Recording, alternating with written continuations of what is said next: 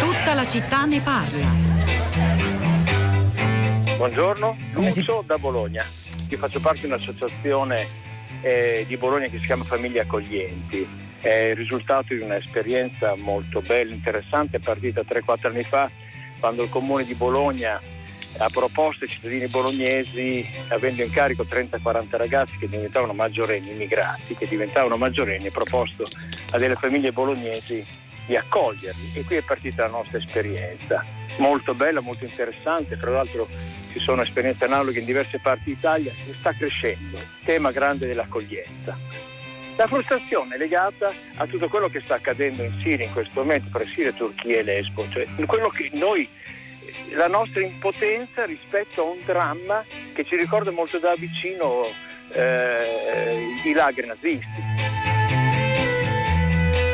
Mi chiamo Mario, chiamo da Roma.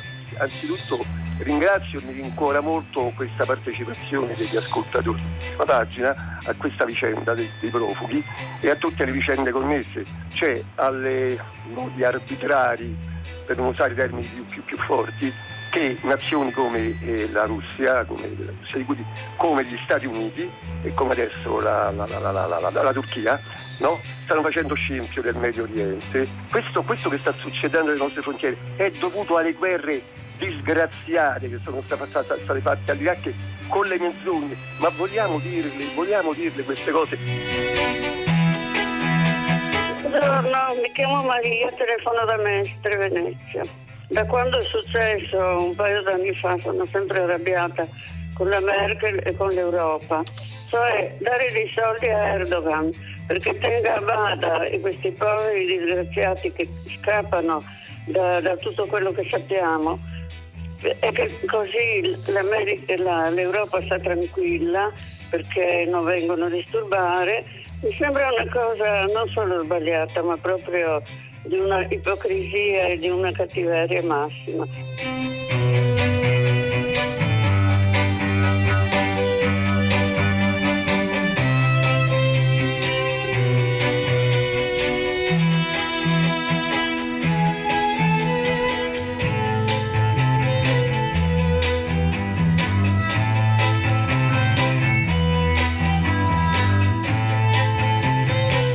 10, 3 minuti e 20 secondi, una buona giornata da Pietro del Soldà, benvenuti a tutta la città ne parla. Come avete sentito questa mattina, filo di lettere, prima pagina, eh, il coronavirus ha lasciato spazio per la prima volta dopo molti giorni ad altre notizie, in particolare all'attenzione per un altro fronte di... Uso la parola emergenza che è però in realtà una parola sbagliata, in realtà torniamo a concentrarci su una situazione drammatica, quelle dei profughi che dalla Siria arrivano in Turchia e ora esondano verso l'Europa perché Erdogan ha scelto come arma di ricatto di aprire i propri confini eh, con conseguenze umanitarie devastanti e si protrae da molto tempo, da 4-5 anni, con situazioni dal punto di vista umanitario, delle condizioni di vita di queste persone che fuggono dalla guerra in Siria, dall'Afghanistan, ma anche da altri paesi, anche da paesi africani, davvero, davvero terribili. Perché sta accadendo tutto questo? Perché c'è una nuova offensiva militare sul territorio siriano nella cittadina nord-occidentale di Idlib, al confine con la Turchia, che ha provocato scontro diretto con reciproche uccisioni di soldati sul terreno da parte della Turchia e del regime siriano di Assad, ha provocato quasi un milione di persone senza casa che vagano in quella regione della Siria, premono verso la Turchia, la quale a sua volta reagisce guardando all'Europa, dicendo noi abbiamo 3 milioni e 600 mila profughi sul nostro terreno, ci avete dato 6 miliardi nel corso degli anni in due tranche da 3 per eh, garantirne la sussistenza sul nostro territorio, ora però noi non ce la facciamo più, vogliamo altri soldi, altrimenti vi inondiamo di profughi, ciò che fa tremare di paura non soltanto il governo greco che sta leggendo molto duramente, ma anche tutti gli altri governi europei e l'Unione nel suo insieme. Noi dunque su questo oggi ci, ci concentriamo, lo faremo insieme a voi, come sempre, 335 5634 296 è il nostro numero, scriveteci via sms e via whatsapp e lo facciamo innanzitutto facendoci capire, spiegare che cosa sta accadendo sul terreno da due giornalisti che sono collegati con noi, la prima è la corrispondente RAI da Istanbul, Lucia Goracci, buongiorno e benvenuta. Buongiorno a voi, io mi trovo Dove? a Esli, mi trovo in provincia di Edirne, è una piccola località lungo il fiume Evros che divide la Turchia eh, dalla Grecia è circa a 140 km il fiume Ebro sul confine tra i due paesi ed è quindi il tratto da dove i migranti tentano di entrare in Grecia, poiché la frontiera di terra evidentemente è, è blindata. Tra l'altro ad Alexandropoli, l'aeroporto più vicino, la scorsa notte sono arrivati anche l'esercito, la polizia, la polizia non eh, bastava. Migliaia di migranti spinti letteralmente dalla Turchia a raggiungere il territorio dell'Unione Europea da quando nei giorni scorsi la Turchia ha subito i rovesci che sappiamo sul fronte siriano di Idlib complessivamente con la morte di 36, sono saliti a 36 i soldati, più di 50 militari sono caduti sul fronte di Idlib dove Ankara appoggia i ribelli armati contro il governo di Assad e allora in qualche modo Erdogan pensa di internazionalizzare la crisi tirando dentro l'Unione Europea agitando una carta che all'Unione Europea fa molta impressione che è appunto quella dei migranti. Il paradosso però è che seppure la Turchia chiama in causa l'Unione Europea dicendo che il fronte di Idlib ha messo in movimento quasi un milione di rifugiati, di disperati che stanno lasciando appunto l'ultima provincia siriana in mano alla ribellione, su questo invece fronte nord con la Grecia di siriani se ne vedono pochi, mm. quindi non sono, non ha aperto Ankara corridoi umanitari per i siriani di Idlib, fronte, la frontiera meridionale della Turchia è ben sigillata ancora e questi sono i vecchi, tra virgolette, migranti, cioè migranti di questi anni, afghani, iracheni, pakistani e chiaramente anche siriani. Come a dire l'ondata di profughi che abbiamo visto le immagini, tagliano i fili spinati, cercano di passare eh, in Grecia e si trovano di fronte a una polizia che spara i lacrimogeni, non sono persone che fuggono da quel teatro di guerra. Il legame tra i due scenari è artificioso, in qualche modo usato dal regime turco per fare pressione sull'Europa. Questo dobbiamo capire dalle sue parole, Goracci. Ah, hai capito chiaramente, è proprio questo, cioè il, muro eh, che separa eh, la Turchia dalla Siria non eh, ha aperto varchi umanitari. Questi sono migranti che la Turchia ha messo in movimento verso i confini dell'Unione Europea per tirar dentro l'Unione Europea in una crisi che in qualche modo la Turchia ha accelerato perché a Idlib accanto ai ribelli siriani eh, è stata Ankara a mandare i suoi soldati. È con noi anche Marco Messurati, inviato di Repubblica nell'isola di Lesbo, che in questi giorni ha raccontato con, devo dire, con dovizia di particolari, sono racconti davvero molto duri. Intanto lo saluto, Messurati, buongiorno e benvenuto a tutta la città ne parla. Buongiorno a voi. Chiedo un'ultima cosa a Lucia Goracci che so essere in, in movimento in questo momento, e cioè e, e, allora la, la, situazione è davvero dal punto di vista umanitario inaccettabile, ma che cosa si prospetta? Innanzitutto questo numero di 80.000 persone già filtrate in Grecia attraverso quei varchi aperti eh, nel filo spinato sono, è un numero che corrisponde a realtà e come poi ci concentreremo sulla reazione greca, andremo ad Atene, però lì sul terreno che cosa sta accadendo davvero? Come, cosa ci può dire della condizione di questa gente?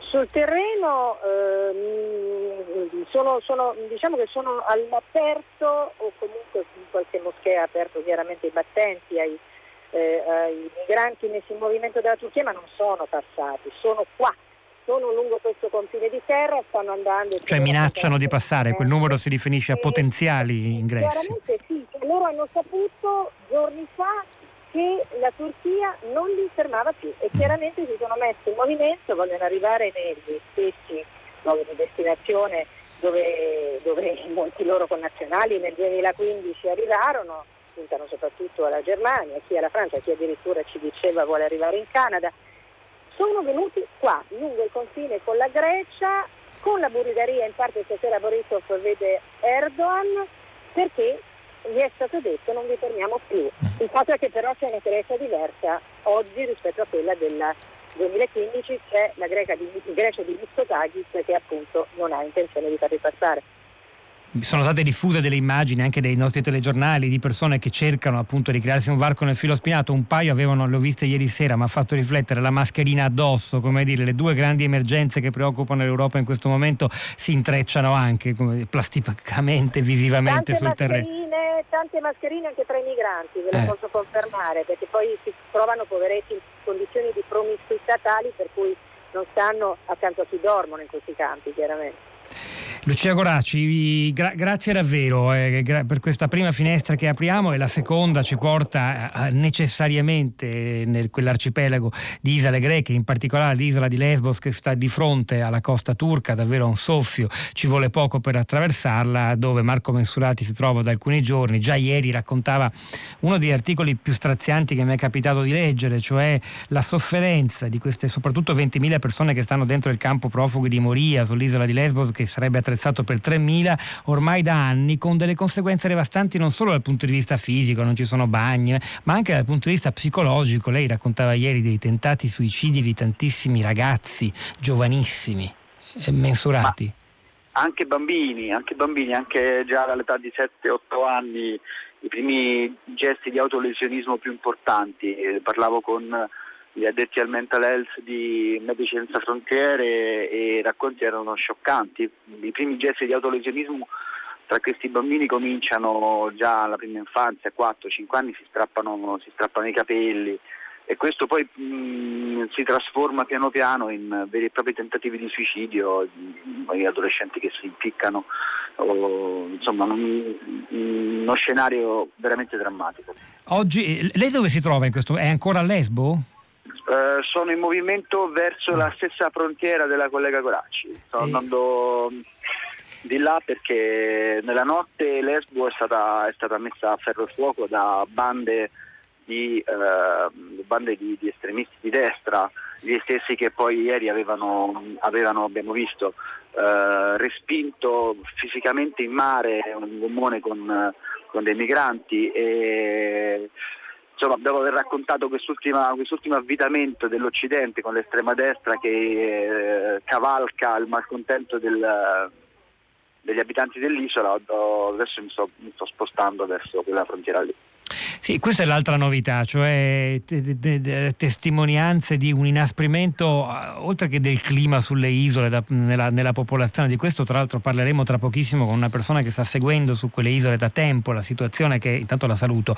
Eh, Greta Albertari, buongiorno e benvenuta eh, che è un'avvocata lavora per l'associazione internazionale Equal Rights Beyond Borders. Lei si trova sull'altra isola molto greca, molto vicina alla Turchia, che è Chios.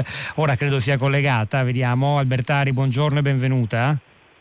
Salve, buongiorno. Tra, tra, poco, buongiorno. tra poco, verremo, verremo, anche da lei. Dicevo, eh, mensurati, un clima, un clima, che cambia, che si inasprisce e che diventa addirittura violento.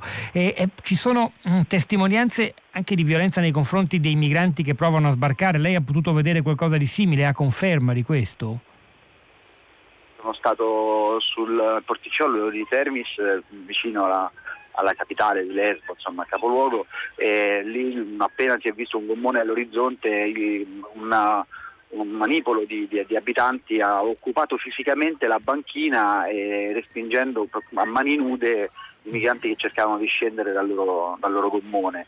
Poi la, la, la, questione è un po' degenerata ed è partita una specie di caccia all'uomo ai volontari dell'ONG che, che erano accorsi per dare una mano. Sul gommone c'erano molti bambini, quindi la situazione è stata abbastanza drammatica, ma eh, gli abitanti di Lesbos sono, sono, sono, disperati. Non dimenticatevi che non più tardi della settimana scorsa un, sono stati giorni di battaglia, vera e propria guerriglia per le strade di Lesbo tra la polizia di Atene e gli abitanti perché la polizia era venuta con le, le scavatrici per costruire un nuovo centro per dare appunto un supporto a, ehm, a quello di Moria che sta, che sta ovviamente eh, esplodendo, in un altro punto dell'isola volevano costruire questo centro chiuso, una sorta di, di, di, di prigione, come insomma, potete immaginare, la, gli abitanti dell'isola non ne vogliono sapere e hanno, hanno questa, fatto questa guerra con la polizia rimandandola a casa, cioè il giorno dopo la polizia era arrivata la sera prima, il giorno dopo ha preso le scavatrici e è tornata a Atene insomma la situazione è molto molto molto tesa. Un'ultima domanda Marco Mensurati, rispetto a una cosa che è uscita su alcuni giornali stranieri, ne ha dato conto stamattina Luigi Spinola durante la nostra rassegna stampa qui a Radio 3, la rassegna della stampa estera di Radio Tremondo, cioè che eh, tra le persone che stanno sbarcando adesso, il numero aumentato di persone che via mare arrivano sulle coste di Lesbo e credo anche di Chios, eh, non sono siriane, alcuni sono, per, eh, il caso era di due cittadini eh, africani se non sbaglio, della Sierra Leone e di un altro paese dell'Africa subsahariana che sono stati spinti a imbarcarsi gratuitamente. Questo cosa vuol dire? Che evidentemente ci sono sulla costa turca trafficanti incaricati di portare persone a Lesbo, eh, addirittura senza più chiedergli un pedaggio. Evidentemente ipotizzava quel giornale, non ricordo più qual è, ma lo ritrovate sul sito di Radio Tremondo, diceva c'è qualcun altro che paga per loro, ovvero il regime turco che sta esplicitamente incoraggiando tutti ad andare, cioè a creare confusione, a destabilizzare ancora di più la situazione in Grecia e dunque in Europa. Eh, lei ha avuto notizia, lo chiedo a lei, lo chiedo anche a Greta Albertari che sta da mesi sull'isola di Chios ma è stata anche da poco a Lesbo. Innanzitutto mensurati, poi Albertari. Io, io di eh, viaggi gratuiti ho chiesto ma non ho, avuto, non ho, avuto, prova diretta, la cosa ovviamente non mi stupirebbe anche perché l'intento del tutto eh, ricattatorio della, della, della, manovra in atto è molto, molto, molto chiaro come anche dai numeri esagerati insomma, che, che vengono forniti da Ankara. Dopodiché, dopodiché, è molto chiaro che, eh, anche viste le etnie delle persone imbarcate su questi gommoni, è molto chiaro che non stiamo parlando certamente dei siriani in fuga da Idlib, ecco, stiamo mm. parlando de, di quell'enorme massa di profughi che eh, la Turchia ha nel proprio territorio nazionale e che viene utilizzata come una vera e propria arma non convenzionale, un'arma, una bomba umanitaria. Eh, Greta Albertari, su questo se ha delle notizie le aggiungo anche già un'altra domanda perché appunto l'altra cosa che colpisce dal racconto che ci ha fatto Mensurati ma anche Lucia Goracci all'inizio è come sta cambiando il clima dei cittadini greci nei confronti dei profughi in arrivo. Um, ricordavamo immagini e scene all'inizio di accoglienza non soltanto a Lesbo del resto ma in tutta l'Europa orientale quando si aprì la rotta balcanica. Oggi siamo a questo, addirittura diceva Mensurati alla caccia all'uomo anche se lì a gettare benzina sul fuoco sono gruppi di estrema destra credo arrivati dalla Grecia Grecia continentale. E c'è chi dice un po' in parte giustifica questa esasperazione. Chi dà una mano ai greci? Sapete quali ripercussioni sociali terribili abbia già avuto l'austerità sulla loro società? Possono aiutare i migranti se non vengono aiutati anche loro? Albertari, lei ci sta da diversi mesi lì per la sua associazione. Che sì, dice? grazie. Mm, ma allora, per quanto riguarda inizialmente la domanda sui passaggi gratuiti, cioè la, la Turchia gratuiti. che sposta i migranti verso la Grecia apposta. Ah, quest- di questo non abbiamo ancora avuto, avuto, notizie perché per quanto riguarda il nostro lavoro eh, di ONG che si occupa di assistenza legale interveniamo in un secondo momento ehm, nel, nel, supporto ai richiedenti asilo, quindi coloro che sono arrivati oggi, ieri e in questi ultimi giorni non, non, sono, non hanno ancora avuto accesso ai nostri ai nostri servizi. Quello che, quello che abbiamo sentito sicuramente è la presenza di questi autobus organizzati dalle autorità turche che dal, dal centro della città di Istanbul trasportano le persone ai, ai confini. Ehm, e quindi sì, non, non dubito che, che, ci sia questa possibilità, oltretutto perché la presenza di africani eh, nella popolazione del campo di, di, Vial, che è il campo di Chios, ma come a Moria, è molto più alta di quanto ci si potrebbe aspettare, insomma, considerando l'organizzazione geografica del, della Turchia, di questi paesi subsahariani. Eh, è, interessante, è interessante chiedersi come sia possibile che queste persone arrivino in Turchia con un visto, eh, visto che non viene garantito da nessun paese europeo e mm. poi vengano e arrivino in Europa tramite questi canali. Ehm, illegali se vogliamo come vengono insomma. E quanto dicevamo al cambio di clima che lei ha potuto vedere stando da, da, alcuni mesi in particolare voi operate dando assistenza legale ai profughi che arrivano sull'isola di Chios quindi uno scenario le, un, un, po' meno come dire de, de, destabilizzato e disastrato rispetto a Lesbo però credo che le cose non vadano bene neanche lì. E però è stata anche a Lesbo di recente credo la settimana scorsa. Questo, lei, lei, ha notato proprio un cambiamento di atteggiamento della sì, popolazione? io ho notato un cambiamento nei miei confronti confronti, ah. che ovviamente sono l'ultima ad esserne impattata, insomma sono l'ultima a potermi lamentare del cambiamento di atteggiamento nei miei confronti in quanto operatrice dell'ONG. Eh, ma io penso che sia un, uh, un, sintomo di quello che è il cambiamento nei confronti, di, di, atteggiamento nei confronti dei richiedenti asilo, una stanchezza. Da dicembre non era così, io me ne sono andata a dicembre, dopo tre mesi di operazione sono tornata adesso e, e, devo dire che sì, la, la, situazione è molto più tesa e a Chios è attesa come a Lesbos e a questo riguardo vorrei ricordare che ci sono appunto cinque isole nelle stesse situazioni e si pensa subito a Lesbo quando si parla di, di questa crisi, ma effettivamente ci sono altri quattro campi nelle stesse condizioni, con meno persone, ma si parla comunque di migliaia di persone e, eh sì, il cambiamento è evidente nel, nel modo in cui, in cui, la popolazione si approccia anche agli operatori stessi dell'ONG, c'è un, un clima di, di, mancanza di fiducia, eh, di, di, domande nei nostri confronti anche molto aggressive, è chiaro il motivo per cui una italiana sia a Chios eh, il 20 di, di febbraio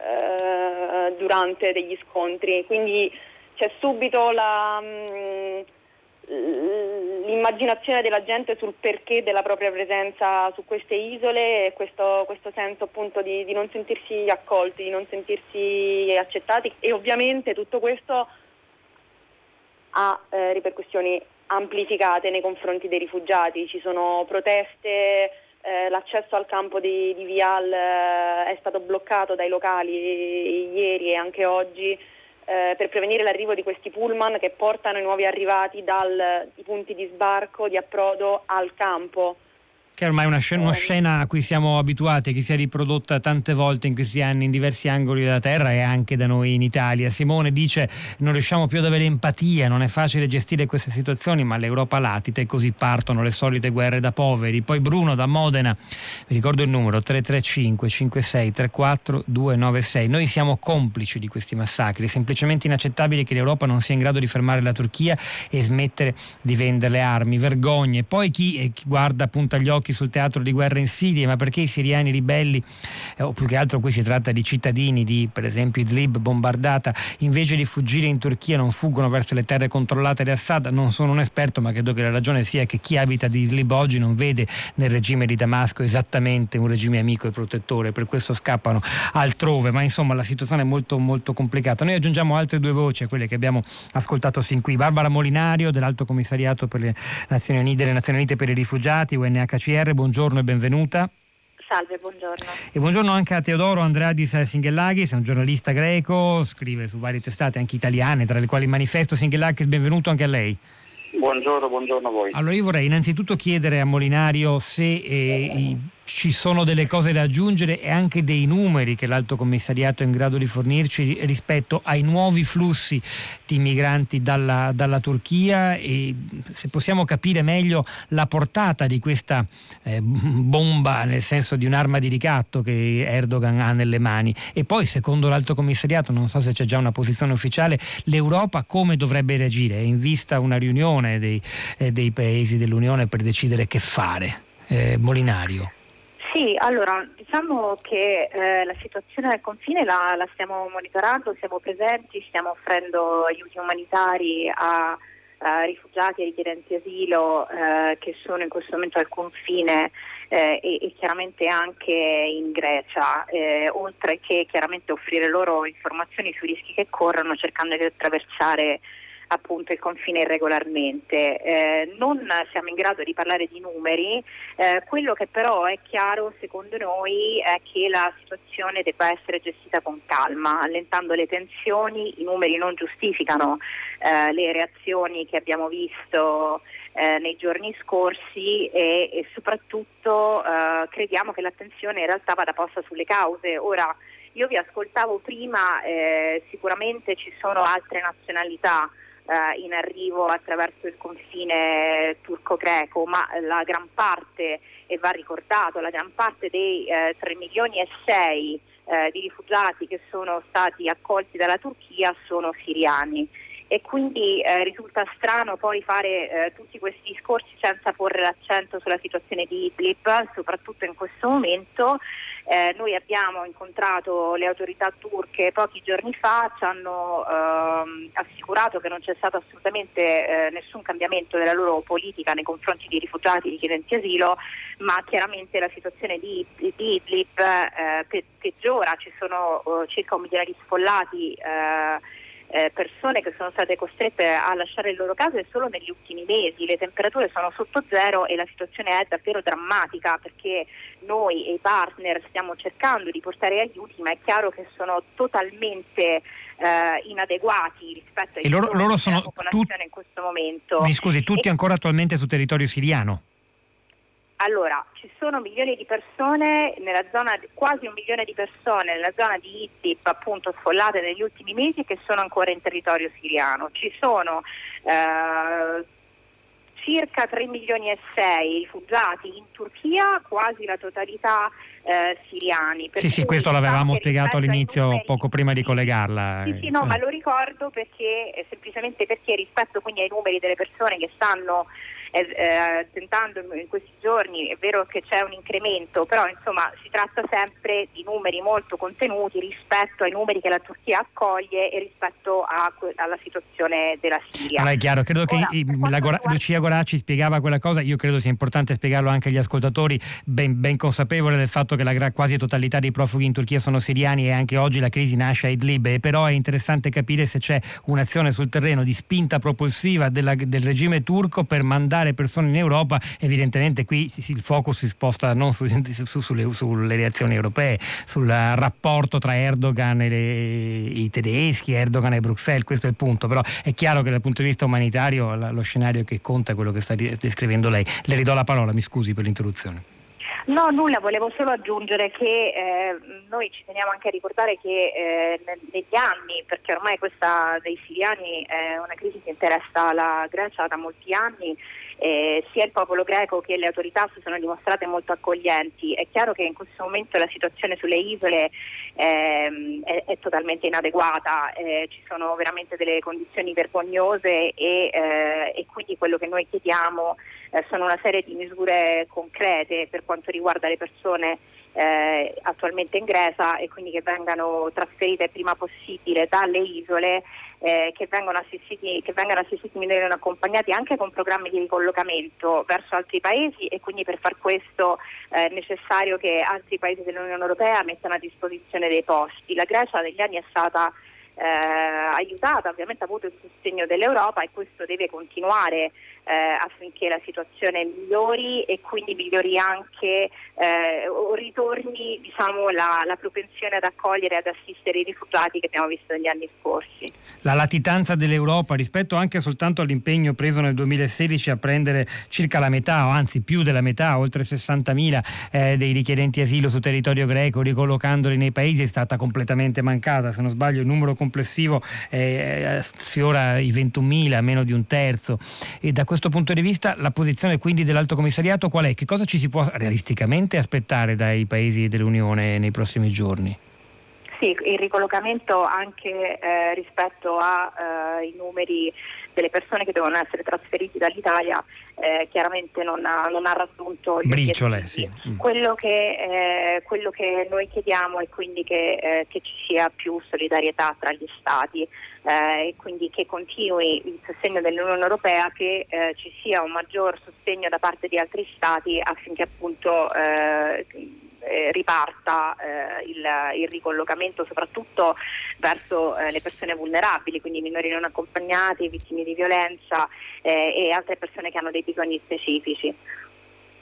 E nel frattempo c'è la Grecia, c'è Atene, Teodoro Andreadis Singellakis eh, che si, si, era distinta, come ci ha ben ricordato eh, Molinario dell'UNHCR, per un atteggiamento di accoglienza nelle isole e nel continente, oggi sta inevitabilmente pagando un prezzo alto e, e cambia linea, del resto è stato premiato anche elettoralmente un governo, quello di centrodestra, guidato da Kyriakos Mitsotakis, che ha una linea più dura, una linea che sembra addirittura durissima, stando alle immagini di questi giorni, la lacrimogeni sparati dalla polizia greca contro famiglie, bambini. Che cosa sta accadendo e qual è il dibattito greco in queste ore rispetto a questo,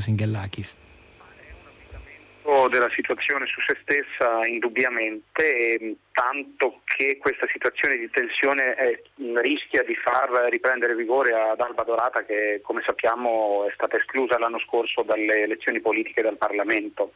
È una situazione che deve trovare sbocco, secondo la Grecia, in ambito europeo nel senso l'Unione Europea deve capire che cosa vuole fare con la Turchia, se accettare questa posizione della Turchia che sembra abbia iniziato a mandare profughi prima con degli sms eh, dicendo arrivate al confine greco-turco perché si può passare. E poi addirittura, secondo quanto riferito nelle ultime ore, almeno sui media greci, trasportando alcuni migranti profughi proprio con pullman fino al confine con la Grecia.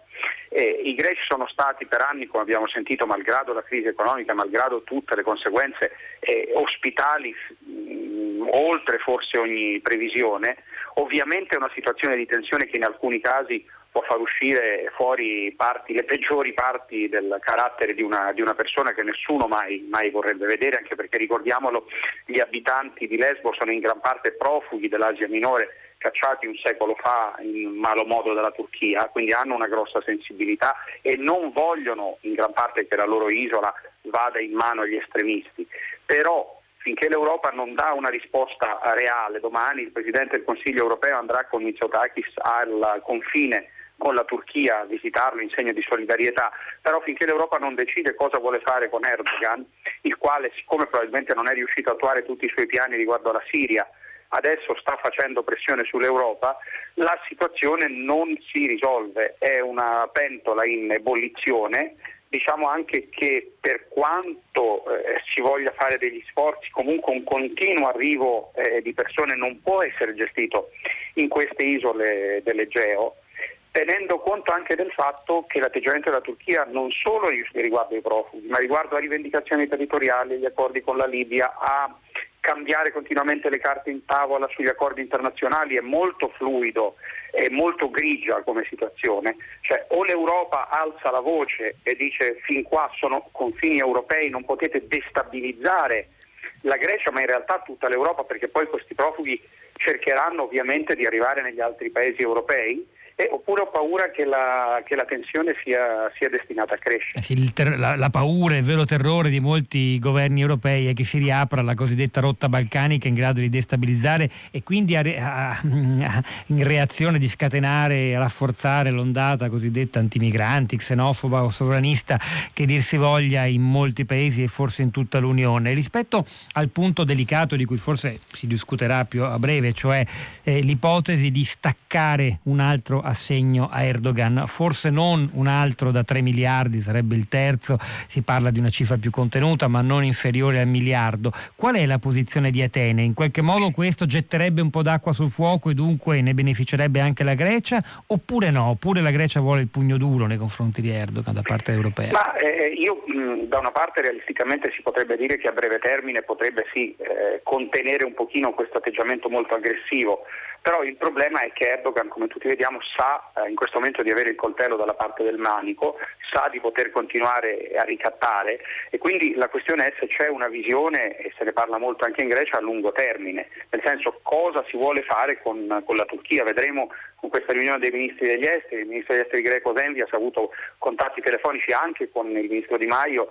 e con i ministri di altri dieci paesi europei in queste ore, però eh, la questione io credo sia quanto l'Europa, che non ha eh, in alcuni frangenti una vera politica estera comune, lo sappiamo benissimo, riesce a mandare un messaggio forte, chiaro e univoco eh, verso Ankara, perché se no sì, potranno essere dati altri soldi, altro sostegno economico, ma eh, comunque i migranti e i profughi sono sempre lì e possono essere usati in ogni momento come, come arma di pressione. La Turchia in questo momento sta rivendicando aree eh, di acque territoriali greche e se fra due mesi, sei mesi, che sono anche acque europee, fra sei mesi riproponesse lo stesso scenario esattamente con la stessa pressione? L'Europa è pronta a rispondere?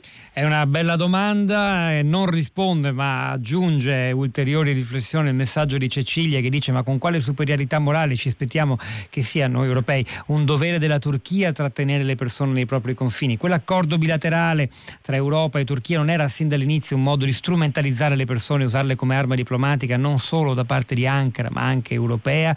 L'Europa non vuole prendersi la responsabilità di migranti richiedenti asilo, siriani e non siriani italiani, non vuole ter- eh, intervenire nella crisi di Idlib che è da molti mesi sotto i bombardamenti, dunque non da oggi. Nella pratica ormai, anche se non apertamente, appoggia il regime siriano e poi si aspetta che la Turchia si sobbarchi il peso di entrambe le situazioni e poi Gabriele che ci aggiunge, secca, ma Bashar Assad, cioè il, il, il capo del regime di Damasco, resterà sempre impunito, non lo si può ritenere un criminale di guerra. Questa domanda apre ad un'altra e ben più difficile riflessione forse su quello scacchiere che affronteremo vedremo in un'altra sede, poi c'è Radio Tremondo che queste situazioni per fortuna le monitora quotidianamente. Noi continuiamo, continuiamo in musica, grazie davvero a Singellakis e come promesso qualche giorno fa vi proponiamo mano a mano le 10 canzoni del premio Amnesty International Voci per la Libertà edizione 2020 per la miglior canzone che si occupa del tema diritti umani, le 10 finaliste. Per la puntata di oggi abbiamo scelto una canzone che si intitola Io sono l'altro, contenuta nel nono album del cantautore romano Niccolò Fabi, Tradizione e Tradimento. La canzone che facciamo sentire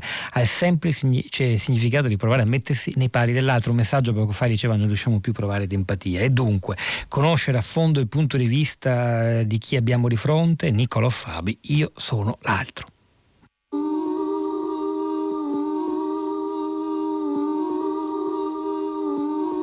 Io sono l'altro, sono quello che spaventa, sono quello che ti dorme nella stanza accanto.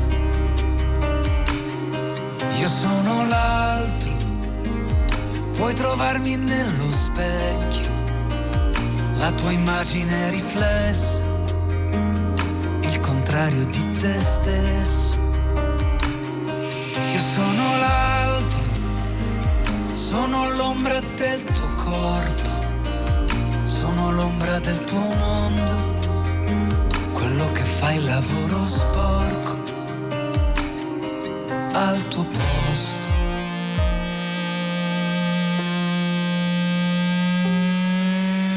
Sono quello che ti anticipa al parcheggio e ti ritarda la partenza. Il marito della donna di cui ti sei innamorato. Sono quello che hanno assunto quando ti hanno licenziato. Quello che dorme sui cartoni alla stazione. Sono il nero sul barcone. Sono quello che ti sembra più sereno perché è nato fortunato o solo perché ha vent'anni in meno quelli che vedi sono solo i miei vestiti. Adesso facci un giro e poi mi dici. E poi io sono il velo che copre il viso delle donne scelta opposizione che non si comprende.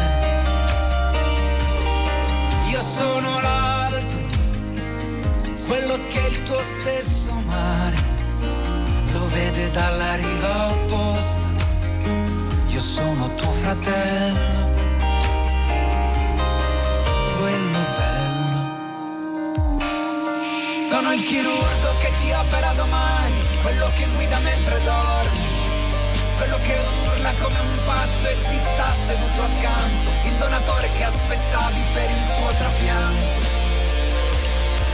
Sono il padre del bambino handicappato che sta in classe con tuo figlio, il direttore della banca dove hai domandato un figo, quello che è stato condannato, il presidente del consiglio, quelli che vedi sono solo i miei vestiti.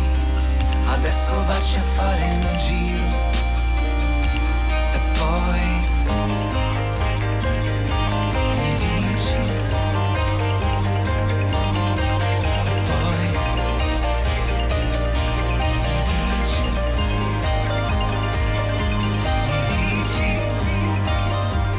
Niccolò Fabi, io sono l'altro, un brano che ci sposta verso l'altro punto, nodo che non volevamo lasciare eh, inesplorato in questa puntata di tutta la città ne parla dedicata alla crisi che si protrae, un'emergenza cronica dei profughi che dalla Turchia eh, premono verso l'Europa, soprattutto in Grecia, nell'isola di Lesbos dove siamo, siamo virtualmente stati poco fa e eh, al confine settentrionale della Grecia verso la Turchia dove premono migliaia di persone, mentre a Idlib nella Siria nord occidentale in furia l'offensiva turca e lo scontro eh, diretto ormai tra esercito siriano e esercito, eh, esercito turco.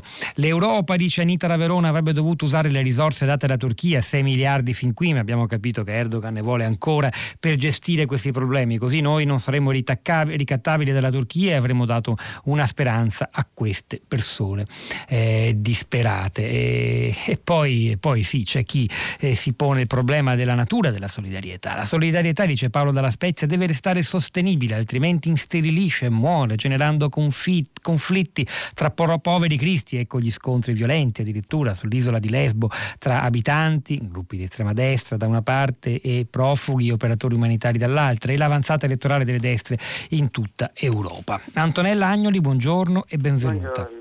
Buongiorno. Antonello Agnoli fa parte dell'associazione Famiglie Accoglienti di Bologna. Perché l'abbiamo chiamata? Beh, il vostro nome, la vostra associazione era già emersa e nominata stamani alla filo diretto di prima pagina, perché un ascoltatore in particolare si chiedeva, anche se eh, ciascuno, nessuno di noi può cambiare le cose, questi scenari sono molto complessi, però cosa possiamo fare come cittadini? Mobilitarci. Voi che cosa state facendo? Chi siete e che cosa è la vostra Beh, missione? No, noi ci siamo costituiti per reagire al trattamento dei profughi determinato dai decreti Salvini. Siamo delle famiglie che hanno accolto dei ragazzi neomaggiorenni immigrati soprattutto eh, dai paesi africani. Eh, di fronte a una situazione così drammatica, esplosiva, complicata, credo che eh, le nostre voci possano sembrare deboli, insignificanti eh, quello che noi vorremmo concretamente proporre, pensando che la responsabilità eh, ricada completamente sull'Europa e sulle istituzioni eh, europee e non dimentichiamo che chi fugge da guerre e massacri ha il diritto all'accoglienza e questo lo impongono le nostre Costituzioni, i trattati europei. Noi chiediamo che vengano aperti dei corridoi umanitari eh, e, e ci offriamo di ospitare alcune famiglie, soprattutto prima eh, bambini, eh, le loro mamme e quelli che si venivano prima eh, si parlava delle persone più deboli, più infragili. Senta, per, per, quanto tempo stanno con voi queste persone mediamente? Ma questi eh, ragazzi che sono arrivati da noi sono arrivati con un progetto che prevedeva il loro inserimento per nove mesi. Per molti di questi le nostre famiglie sono state talmente accoglienti che sono ancora a casa con noi. Mm. E cosa fanno durante il giorno? Come riescono beh, a, a no, riempire beh, loro quasi tempo? tutti mm. lavorano, studiano, il ragazzo che è con noi studia, eh, si è iscritto all'università e contemporaneamente lavora. Eh, da dove viene? Fa, eh, viene dal Benin fa teatro, eh, si è perfettamente inserito nella, non solo nella nostra comunità ma nella città. Le famiglie accoglienti non sono poi solo a Bologna, ce ne sono tante in giro che eh, in qualche modo sono affiliate alla nostra associazione, Torino, Como, Venezia, Roma, ma ci sono anche tante singole famiglie che hanno, non hanno avuto dei progetti come abbiamo avuto noi alle spalle che da anni accolgono a casa loro dei, dei ragazzi. Senta, poi ci sono noi... storie di, di, di, inserimento positivo, cioè dopo essere stati alcuni mesi con una famiglia accogliente, qualcuno è riuscito poi a, a inserirsi, a integrarsi davvero e vivere oggi una vita normale, serena in Italia? Assolutamente sì, il problema più grosso, almeno a Bologna, è quello di trovare casa mm. e quindi quello è lo scoglio più grosso. E perché sono noi... care o perché nessuno gliele vuole affittare? Eh, per entrambi i motivi. Eh, ma soprattutto c'è la paura di affittare casa a delle persone che non conosci, che potrebbero, e su questo noi abbiamo avviato un progetto molto interessante con Banca Etica per costituire un fondo, una sorta di microcredito che garantisce gli eventuali inquilini, eh, locatari eh, rispetto a dei possibili insolvenze, danni. Devo dire che questi ragazzi sono bravissimi, altro che danni, si prendono cura delle case, però eh, c'è una difficoltà perché i contratti che vengono fatti sono molto brevi, quindi tu puoi avere un contratto un mese, due mesi poi puoi non averlo più, quindi non è neanche così facile, i contratti di lavoro intendo, non è neanche così facile avere tutti i mesi il, eh, i soldi per pagare l'affitto e noi attraverso questa, questo microcredito che abbiamo istituito garantiamo gli, gli eventuali locatari per 6-9 mesi. Antonella Agnoli, grazie per il vostro lavoro e per le sue parole. Associazione Famiglie Accoglienti di Bologna. Noi ci fermiamo per ascoltare le ultime notizie del GR3 e l'Onda Verde. Torniamo tra pochissimo insieme a Rosa Polacco per ascoltare invece le vostre voci e i vostri commenti sui social network. Tutta la città ne parla. Benvenuta. Questo campo è strutturato per accogliere al massimo 3.000 persone. 3.100 persone. Adesso sono 13.000, oltre 13.000. Sono tutti qua con l'obiettivo di richiedere la protezione umanitaria perché fuggono da contesti in guerra. In seguito agli accordi dell'Unione Europea e la Turchia queste persone sono obbligate a richiedere l'asilo e esaurire tutto il loro processo sull'isola rimangono bloccati per mesi, anche anni. Ci sono richieste d'asilo, interviste d'asilo fissate a 2020-2021. Questo è descritto, come, è descritto da tutti gli operatori, dei giornalisti che vengono, come il peggiore campo d'Europa. Le persone ammassate una sull'altra, tende divise in quattro con 25 persone dentro, container con 5-6 famiglie noi siamo fuori dal contesto, dopo andremo a vedere c'è una recinzione, no? che è una specie di... Il campo è un'ex base militare sì, che è stata riadattata per accogliere queste persone dove sono stati installati dei container. Voi siete appena eh, fuori, no? Siete... Noi siamo dall'altra parte della strada, quindi immediatamente accessibili dalle famiglie. La mattina le famiglie iniziano a fare la cosa, si mettono in coda qua fuori dalla cancellata, già dalle 7 del mattino al pieno. Questo crea una spirale di depressione collettiva. Ci sono dei casi di persone che non, non sono più in grado di gestirsi autonomamente. Questa era la voce di un operatore di Medici Senza Frontiere a Lesbo, dove, come abbiamo sentito dalla descrizione che ci ha fatto il giornalista di Repubblica Marco Mensurati e anche la corrispondente Rai Lucia Goracci, o nonché gli operatori umanitari intervenuti in questa puntata di Tutta la città ne parla, dell'UNHCR e di Equal Rights Beyond Borders, vivono in condizioni disperate. Ci sono ormai 20.000 persone nel campo profughi di Moria sull'isola greca di Lesbo, un campo attrezzato per accoglierne soltanto 3.000, con delle conseguenze devastanti dal punto di vista igienico-sanitario, ma abbiamo sentito dal racconto di Mensurati mensurati anche psicologico con esiti davvero devastanti. A ciò si aggiunge un'altra notizia, in questo nuovo, rinnovato, rinvigorito flusso di profughi che dalla Turchia cercano eh, di andare in Grecia forse aiutati anche dal regime turco esplicitamente, che ormai ha in mano un'arma di ricatto contro l'Europa, è successo che un barcone ha fatto naufragio appena accostato dalla guardia costiera greca, si stava dirigendo verso la spiaggia di Mitilini sull'isola di Lesbo, 46 persone sono state salvate, ma non un bambino che sarebbe stato eh, rinvenuto morto poco dopo, questo è accaduto all'alba di, di oggi. Questo è l'ultimo aggiornamento. Rosa Polacco, allora, mm, messaggi, commenti, storie, abbiamo sentito anche poi storie storie concrete di persone, famiglie italiane accoglienti che si attivano, i social network a te. Ciao Pietro, buongiorno. Mm, sì, intanto appunto su Twitter eh, c'è questa notizia che hai appena dato, soprattutto noi l'abbiamo letta in un tweet eh, di un giornalista, mm, di, mm, corrispondente di Der Spiegel, rilanciata anche dalla collega Annalisa Camilli e poi ci sono, cioè, c'è un, il video su, eh, su vari siti, di vari giornali come Fatto Quotidiano del, questo gruppo di abitanti dell'isola che respinge il gommone di migranti dalla, dalla banchina, il silenzio dei bambini a bordo, eh, come nota Alexandre.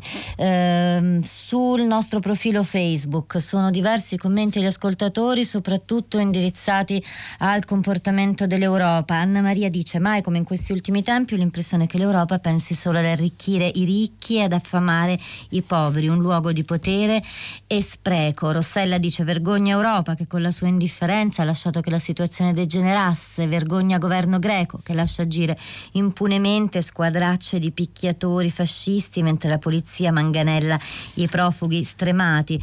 Eh, Giancarlos ancora dice che bella questa nostra Europa che si dice democratica che poi fa affari con le guerre scatenate dai sanguinari come Assad, Putin, Erdogan e quel criminale di Al-Sisi che ha massacrato il nostro Giulio Regeni. E Carmelo dice non sono i flussi flussi migratori che bisogna favorire ma far cessare le cause che determinano le partenze, vere e proprie deportazioni. Non sono i popoli che provano conflitti sociali e guerre, ma le elite dirigenziali politiche, finanziarie, religiose, militari, burocratiche e mediatiche che con i popoli giocano.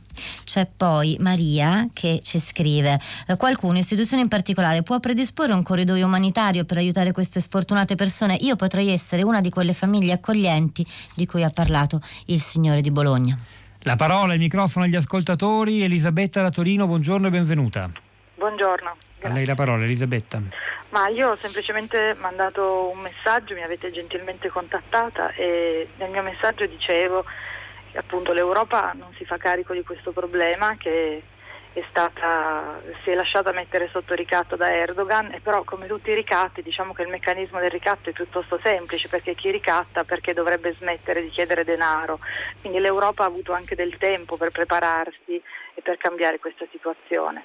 L'altra immagine che mi è venuta alla mente è il fatto che queste persone che sono proprio alle porte, anzi sono in Europa, eh, di queste persone non si occupa nessuno e non le vogliamo vedere io dico noi perché sono europea, però poi non siamo noi eh, cittadini che ci occupiamo di questi problemi più importanti. Noi possiamo essere sensibilizzati, sensibili, agire nel nostro piccolo, ma il governo, eh, l'Europa avrebbe dovuto prendere dei provvedimenti per fare in modo che appunto ci fossero dei corridoi umanitari o che la situazione venisse comunque risolta. Eh, ma forse non l'ha fatto perché le coscienze non sono abbastanza mobilitate, il punto è anche questo. Ma le coscienze non sono abbastanza mobilitate, mi scusi se la interrompo, forse perché siamo diventate persone che guardano veramente al proprio ombelico, perché quello che è successo nelle ultime eh, settimane con il coronavirus ha mobilitato tutti in qualunque modo eh, in maniera anche sproporzionata perché riguardava direttamente degli individui, quindi noi siamo individui in questo momento storico tragicamente. Grazie davvero. Elisabetta, ci, eh, le tolgo la parola solo per darla ad un'altra ascoltatrice che ci parla sempre dal Piemonte, da Biella. Diana, benvenuta.